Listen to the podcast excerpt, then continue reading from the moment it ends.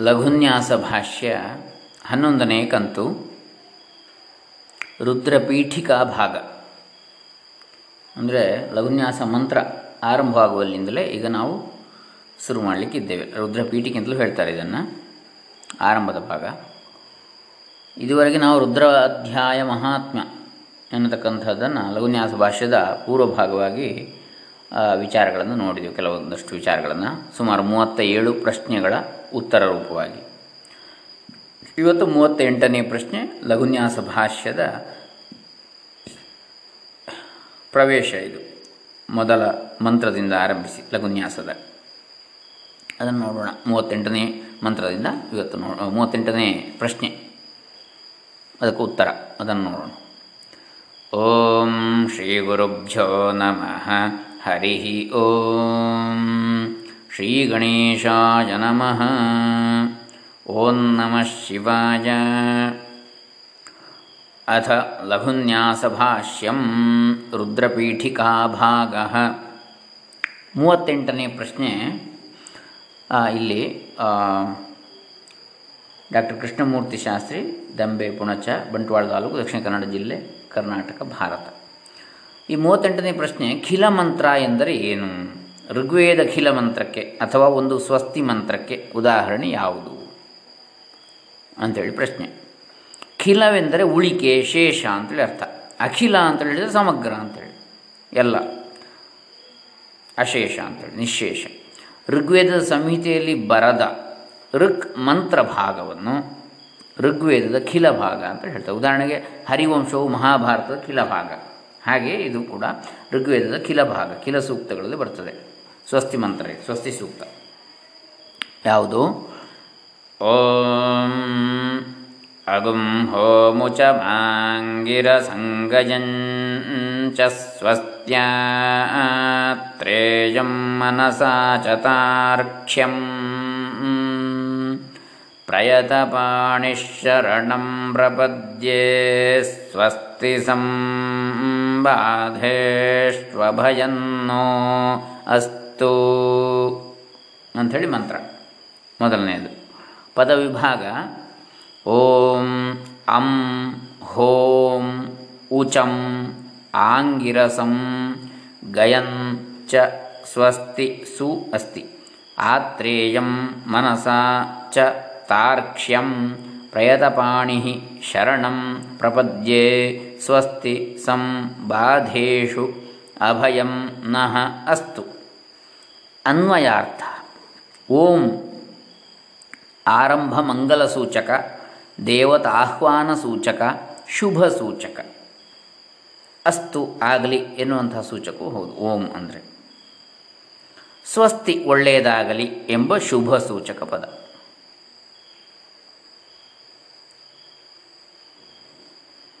ಅಂ ಋಗ್ವೇದವನ್ನು, home ಯಜುರ್ವೇದವನ್ನು ಉಚಂ ಉಕ್ತಂ ಅಂದರೆ ಸಾಮವೇದವನ್ನು ಚ ಮತ್ತು ಹೀಗೆ ಉಚಂ ಅಂದರೆ ಉಕ್ತಂ ಎನ್ನುವಂಥ ಅರ್ಥದಲ್ಲಿ ಸಾಮವೇದವನ್ನು ಚ ಮತ್ತು ಆಂಗಿರಸಂ, ಅಥರ್ವವೇದವನ್ನು.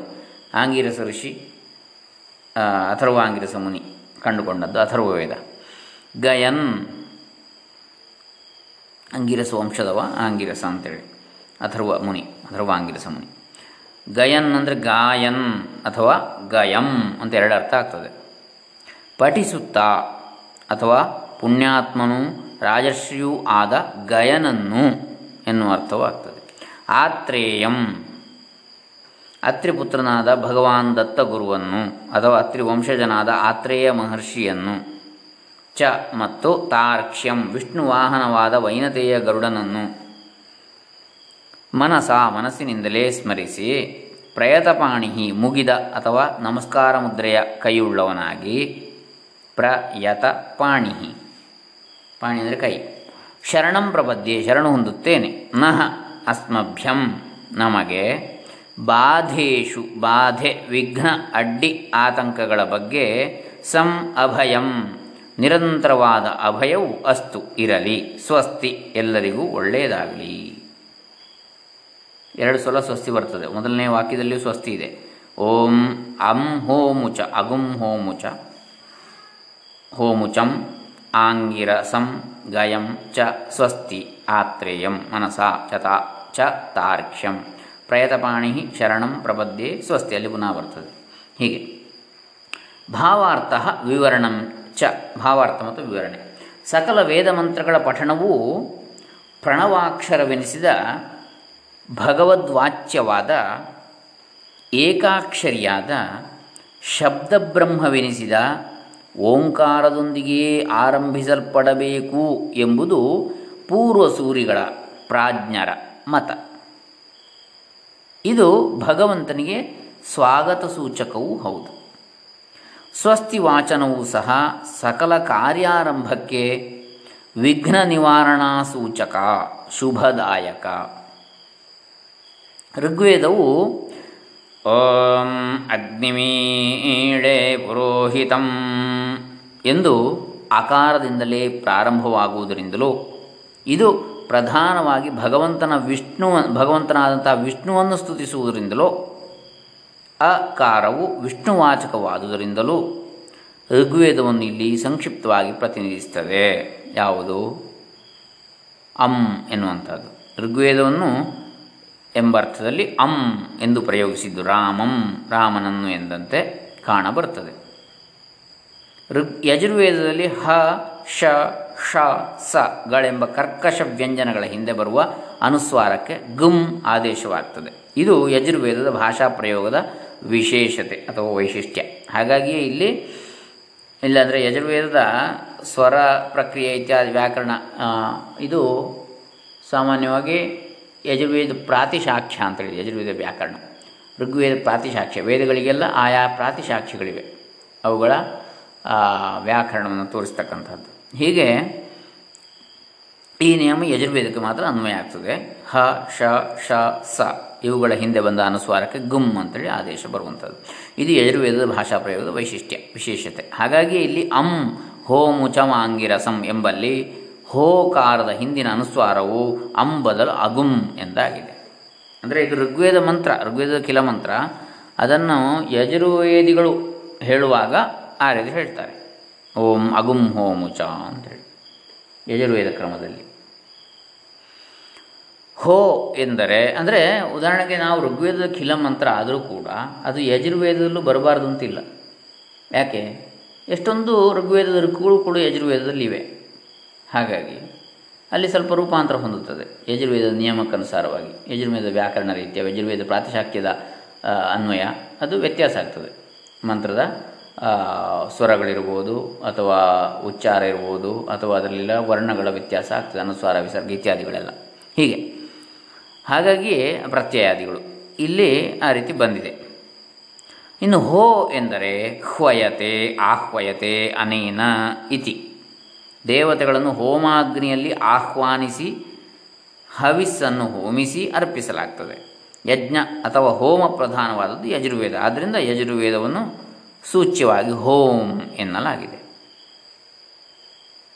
ಯಜುರ್ವೇದವನ್ನು ಅಂಥೇಳಿ ಉಚಂ ಅಂದರೆ ಉಕ್ಥಂ ಸಾಮವೇದ ವಾಚ್ಯ ಶಬ್ದ. ಉಕ್ಥ ಇತ್ಯಾದಿಗಳು ಸಾಮವೇದದಲ್ಲಿ ಬರುವಂಥದ್ದು. ಮಂತ್ರಗಳು. ಇನ್ನು ಆಂಗಿರಸಂ, ಅಥರ್ವಾಂಗಿರಸ ಮಹರ್ಷಿ ಸಂಕಲಿತವಾದದ್ದು ಅಥರ್ವ ಅಥವಾ ಆಥರ್ವಣ ವೇದ. ಅಥರ್ವ ಮುನಿಗೆ ಸಂಬಂಧಪಟ್ಟದ್ದು ಆಥರ್ವಣ ಅಂತೇಳಿ. ಹೀಗೆ. ಆದ್ದರಿಂದ ಅಂಗಿರಸ ಸಂಕಲಿತವಾದದ್ದು ಆಂಗಿರಸ ಸಂಹಿತೆ. ಹಾಗಾಗಿ ಆಂಗಿರಸಂ ಅಂತ ಹೇಳಿದ್ರೆ ಅದೇ ಅಥರ್ವ ವೇದ ಅಂತೇಳಿ ಅರ್ಥ. ಆಂಗಿರಸ ಸಂಹಿತೆ ಅಂತೇಳಿ. ಇನ್ನು ಗಯಂ ಚ ಅಥವಾ ಗಯನ್ ಮತ್ತು ಚ ಇವೆರಡನ್ನು ಕೂಡಿಸಿ ಪಠಿಸುವಾಗ ಗಯಂಚ ಅಂತೇಳಿ ಆಗ್ತದೆ. ಗಯನ್ ಎಂಬುದು ಬಹುಶಃ ಗಾಯನ್ ಎಂಬುದರ ಆರ್ಷ ಅಥವಾ ವೈದಿಕ ಪ್ರಯೋಗ. ನಾಲ್ಕು ವೇದಗಳನ್ನು ಗಾನ ಮಾಡುತ್ತಾ, ಪಠಿಸುತ್ತಾ, ಗಾಯನ ಮಾಡುತ್ತಾ, ಉಚ್ಚರಿಸುತ್ತಾ ಎಂದರ್ಥ ಗಯಾ ಎಂದರೆ ಪ್ರಖ್ಯಾತ ಭಾಗವತೋತ್ತಮನೆನಿಸಿದ ಬ್ರಹ್ಮಜ್ಞಾನಿಯಾದ ರಾಜರ್ಷಿಯಾಗಿದ್ದ ಪುರಾತನ ಮಹಾರಾಜನೊಬ್ಬನ ಹೆಸರು ಹೌದು. ಹೀಗೆ ಅವನ ಸ್ಮರಣೆ ಅಥವಾ ಭಗವದ್ ಭಕ್ತರ ಸ್ಮರಣೆಯು ಭಗವಂತನಿಗೂ ಪ್ರಿಯವಾಗುವುದೆಂದು ನಮಗೂ ಅಂಥವರ ಕೃಪೆಯಿಂದ ಭಗವದ್ಭಕ್ತಿ ಜ್ಞಾನಾದಿಗಳು ಉದಿಸಲೆಂದು ಗಾಯನ ಪುಣ್ಯ ಸ್ಮರಣೆಯೂ ಇದಾಗ್ತದೆ ಇನ್ನು ಈ ನಾಲ್ಕು ವೇದಗಳನ್ನು ಗಾನ ಮಾಡುತ್ತಾ ಪಠಿಸುತ್ತಾ ಎನ್ನುವ ಅರ್ಥವೂ ಆಗ್ತದೆ.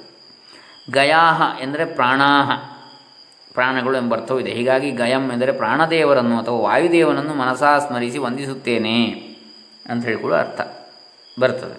ಗಯಂ ಅಂದರೆ ಆತ್ರೇಯನಂದರೆ ಅವಧೂತ ಪರಂಪರೆಯ ಸ್ಥಾಪಕ, ತ್ರಿಮೂರ್ತಿ ಸ್ವರೂಪ ಸದ್ಗುರು ದತ್ತಾತ್ರೇಯ. ಗುರುವಿಲ್ಲದೆ, ಅಂದರೆ ದತ್ತ ಆತ್ರೇಯ, ದತ್ತಾತ್ರೇಯ ಅತ್ರಿ ವಂಶಜ ಅತ್ರಿಯ ಪುತ್ರ. ತ್ರಿಮೂರ್ತಿಗಳಿಂದ ಪ್ರದತ್ತವಾದವ. ಹಾಗಾಗಿ ದತ್ತ ಅಂತೇಳಿ ಕೊಡಲ್ಪಟ್ಟವ. ಅನುಗ್ರಹ ರೂಪವಾಗಿ ವರರೂಪವಾಗಿ ಅತ್ರಿ ಅನಸೂಯರಿಗೆ ಗುರುವಿಲ್ಲದೆ ವಿದ್ಯೆ ಇಲ್ಲ, ಮುಕ್ತಿ ಇಲ್ಲ. ಗುರುವಿನ ಗುಲಾಮನಾಗುವ ತನಕ ದೊರೆಯದಣ್ಣ ಮುಕುತಿ. ಪರಿಪರಿ ಶಾಸ್ತ್ರವನ್ನು ಓದಿದರೇನು ವ್ಯರ್ಥವಾಯಿತು ಭಕುತಿ.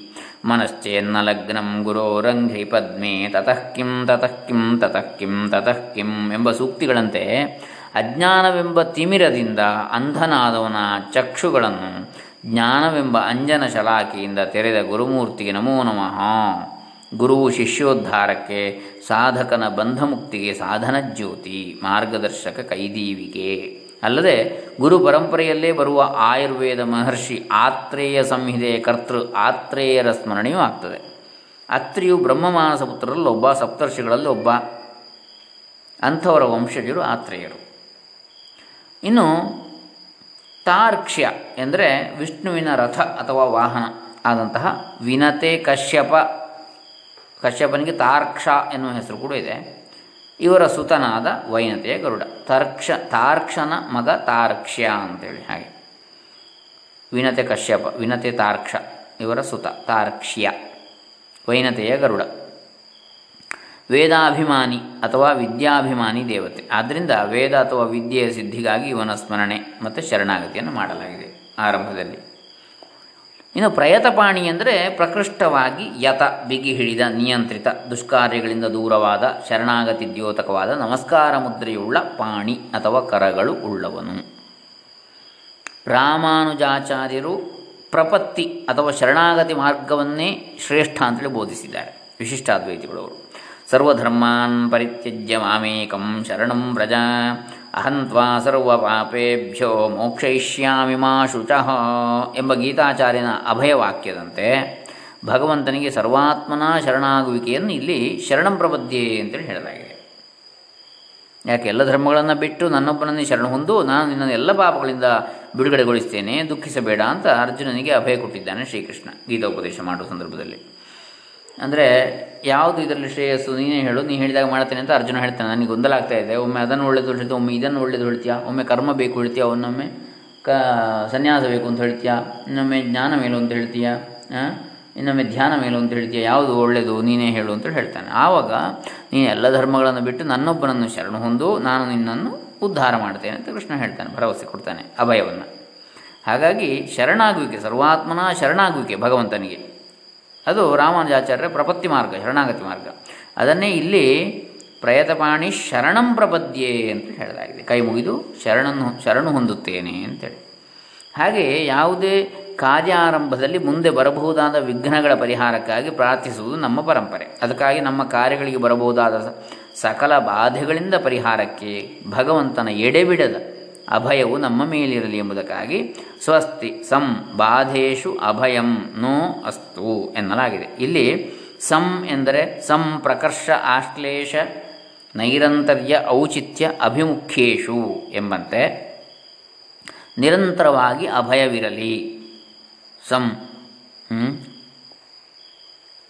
ಪ್ರಕರ್ಷ, ಅಂದರೆ ಚೆನ್ನಾಗಿ, ಪ್ರಕೃಷ್ಟವಾಗಿ ಉಚಿತ ಅಥವಾ ಯೋಗ್ಯ ರೀತಿಯ ಅಭಯವಿರಲಿ ಅಂತೇಳಿ ಅರ್ಥ.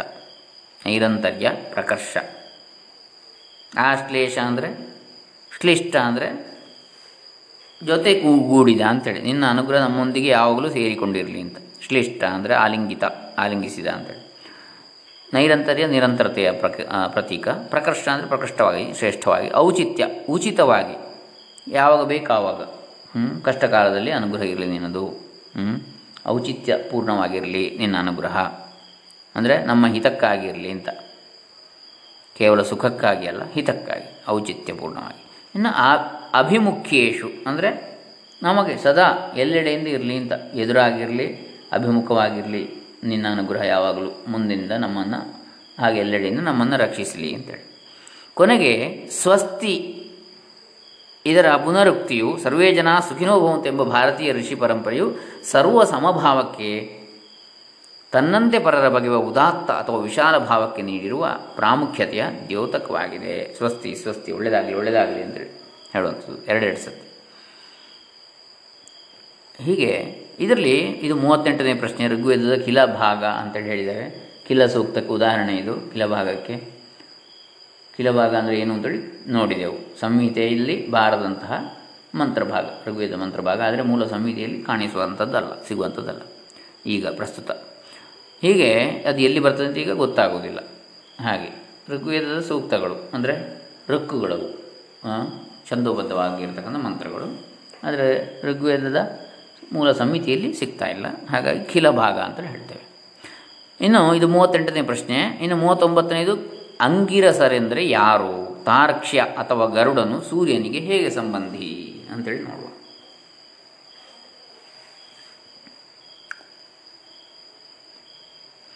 ಇದು the Khila Suktas of the Rigveda a study by Usha R Bhise ಎಂಬಂತಹ ಕೃತಿ ಪುಣೆ ಪುಣೆಯ ಪ್ರಕಾಶನ ಇದು,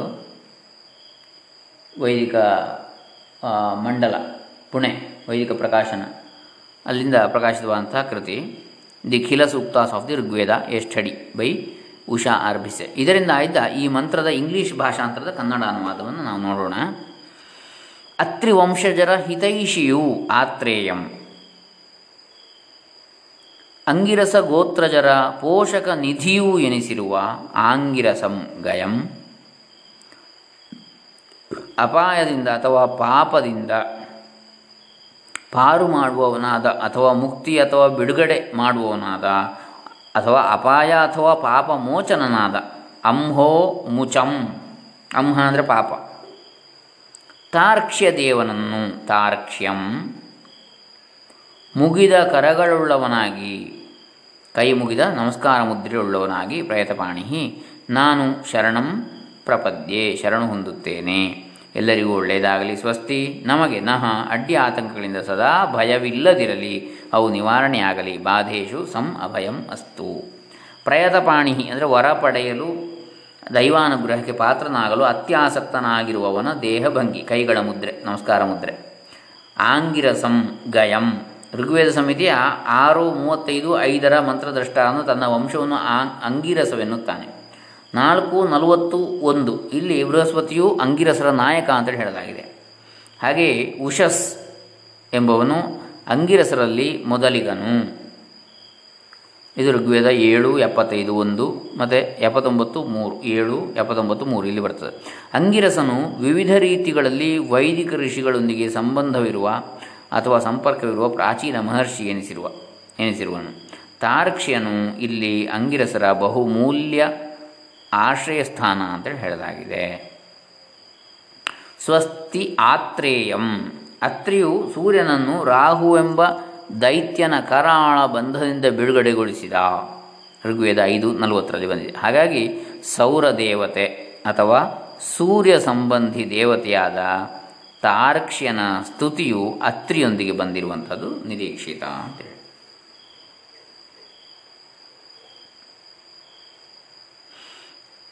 ಇನ್ನು, ಇದು ಮೂವತ್ತೊಂಬತ್ತನೇ ಪ್ರಶ್ನೆ. ಇನ್ನು ಮುಂದಿನದು ನಲವತ್ತನೇ ಪ್ರಶ್ನೆ. ಅದನ್ನು ನಾವು ಬಹುಶಃ ಮುಂದಿನ ಕಂತಿನಲ್ಲಿ ನೋಡೋಣ.